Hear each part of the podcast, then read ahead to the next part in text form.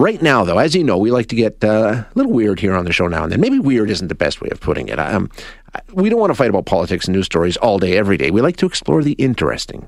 For example, UFOs. We talk about those. We've shared these stories before, and we're going to do it again. Uh, they've been in the news a lot lately, of course, with the Pentagon releasing their report uh, last week on what they call UAP, unidentified aerial phenomenon.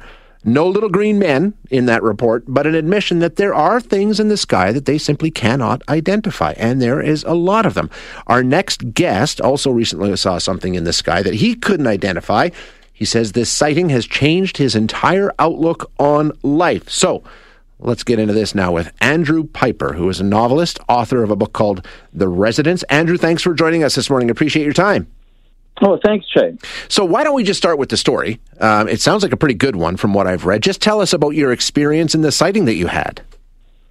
Sure. Yeah. I mean, it was, you know, compared to uh, if any of your listeners read, uh, you know, accounts of people who see UFOs, mine is on the sort of the mild side. It was last. Um, last summer, September, uh, at our off the grid cottage. It's about two and a half hours north of Kingston, Ontario and um, very remote. And I was there with my friend I've had since childhood, and uh, we were having sitting by the fire, and I felt a. I mean, I can only describe it as a strangeness. You know, that you know that feeling where you know, just before you know the before there's a crack of lightning Sure. or the you know the, the air kind of gets dense. It had that feeling to it, and then I felt a light to my left. I mean, it, it wasn't bright; it wasn't lighting up the clearing, but I felt it, and I turned to the left, and there was a an orb over the lake. Um, it was a good deal bigger than the moon or any planet or star, but it wasn't enormous. You know, it wasn't. It wasn't. You know, sort of like Independence Day. You know, Right. those ships that can.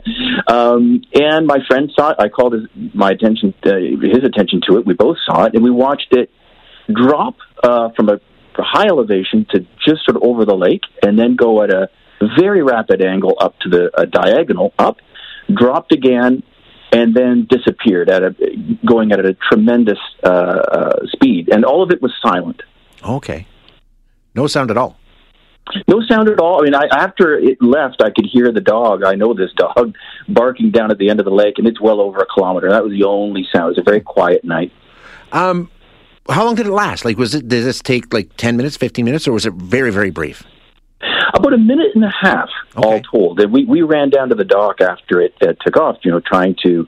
Um, a lot of people have since asked, "Well, why don't you take a picture of it? Where's the video?" Uh, we did have phones on us. It's true. Uh, we all do these days, don't we? But um, uh, it was only when we got down to the dock that we thought, "Oh, let's let's try to get this." Because as we were watching it, and again, I think this is true for a lot of people who have experiences like this. You don't think, "Where's my phone?" Right, You're you're you're you're, you're in the moment, and because it's really deeply, deeply weird to see something that you know has no, uh, you know, no explanation.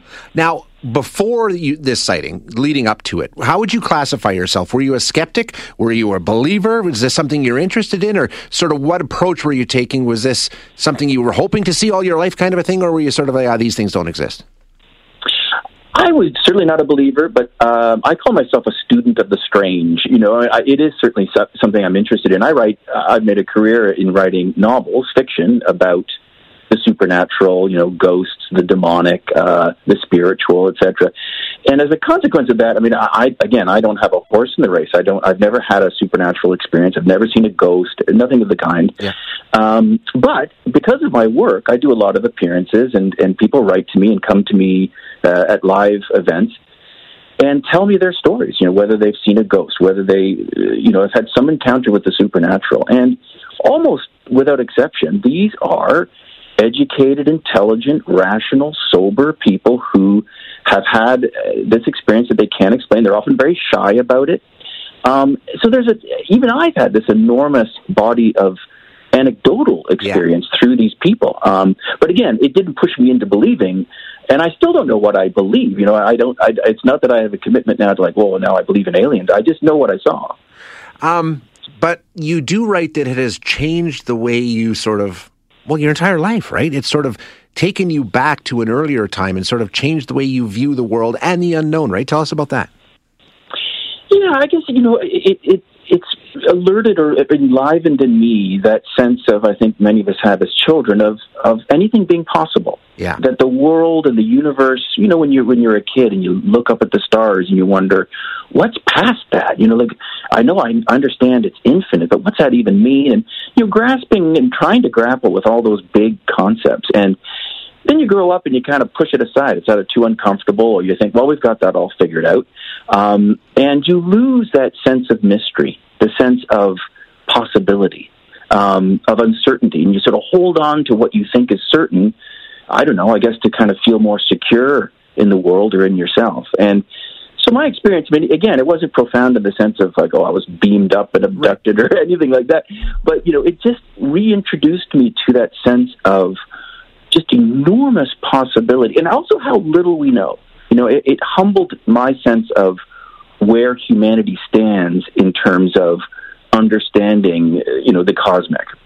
Yeah, because we tend to see ourselves as being all knowing, right? I mean, we're, we're, we're this advanced species and we know everything, but what we don't know far outweighs what we do know in reality. No, absolutely, absolutely, and you know, it's just a it's it's also a reflex in us, and or at least in some of us, to kind of uh, explain it, you know, explain things away. So yeah. I know that even since I published this article in the Globe Mail on the weekend, I've had a lot of people write to me and say, "Oh, I know what you saw. It was fireflies. It was the International Space Station. It was ball lightning. It was a kid playing with a drone." Each of those people were certain, you know, each of them in good faith felt that they had it all figured out. Well, they can't all be right, um, and I don't know what it was, but it's interesting that that human reflex to kind of explain it away is very common. I don't know where it comes from, but yeah, I mean, I've experienced a lot of it in the last couple of days. Um, so it's changed your life. How? How are you living differently? How are you viewing things differently? What kind of effect has it had on you? You know, since it's been almost a year now, right? It's been a year, yeah. I think. Well, I certainly look at the sky differently. Um, you know, I, not that I expect uh, you know whatever I saw to return, or I don't feel that I'm special or chosen in any way. But I, you know, I look up and I just don't see this, uh, you know, benign curtain of blue or black. I see something that is genuinely, um, you know, open to possibility. That that there is some, um, you know, that there's a that it's a doorway as much as a, you know, an endpoint. And um, what might come through that doorway, I have no idea. But it, it, I think, it's genuinely humbled me. It's it's reminded me in my own life where I've you know, I feel professionally successful. I, I, I feel like I know what's going on in the world. I'd stay up to date. But, um, wow, how little I know, how small I now feel, you know, in relation to my knowledge and also on this planet, you know, how small it is in this literally infinite uh, space of possibility. That, that's kind of an exciting place to be, though, right? I mean, it, it just, it's like you say, it's like being a child and there's all these things left to discover and all these things that are possible. That's an exciting proposition. I find it that way, and I, but I think other people respond differently. You know, it, it's sort of like being a well with fear. You know, I think some people look at the night sky or look down into the depths of a lake where they can't where, where the light, light doesn't reach, and instead of feeling wonder or mystery, they feel fear. And um, fear of the unknown, of course, is it leads to a lot of dangers historically. It leads to war a lot of the time and a lot of conflict. So for some it engenders fear, and for some it engenders a sort of almost you know vertiginous wonder. Excellent, great story. Thanks so much, Andrew. I really appreciate your time. Thank you very much. That is Andrew Pyper, who is a novelist, author of a book called The Residence and others, telling us his story. A couple of texts. I, I missed it. What did he see? What did he see? He was at a lake in Ontario, north of Kingston, um, one night sitting around the fire when he noticed a flash of light uh, so he followed it, and it sort of it took off in a diagonal direction really quickly. Then it came back down, and then it took off straight vertical and disappeared. And it was totally silent the entire time. What was it? Who knows? He said he's had lots of people offer him explanations as to what they think it was. I think that's probably par for the course. But he's not the only one. There were 1,243 sightings of UFOs reported across Canada in 2020, which is actually a pretty big jump from the previous year, according to uh, researchers who look into this sort of thing. But they find that the sightings have actually increased over the past 30 years. And Andrew, he, he made a good point. Here's the thing he had his phone on him, right? We are all walking around with extremely powerful and very good cameras 24 hours a day, seven days a week. So if we're all seeing these things, and if it's becoming more and more common, and you know sightings are going up, 1,200 in Canada last year, why aren't we getting some decent pictures and video of this? That's what I don't understand. We've all got cameras on us all the time now. You would think that if somebody saw this, somebody somewhere would grab a picture. And and another listener making another point. These things always happen in the bush, right? They always happen in the woods. James says, in regard to UFO sightings, after all these people reporting all these years about whatever can't be explained, why haven't the odds of a sighting, as usually described, haven't happened in a major populated area? What are the odds of that not happening? You would think that a sighting or a viewing would invoke hundreds or thousands of people to report the same event. There have been some. There was the Phoenix Lights one, if you remember that. Uh, a lot of people saw that. Um, it has happened in populated areas, but you're right.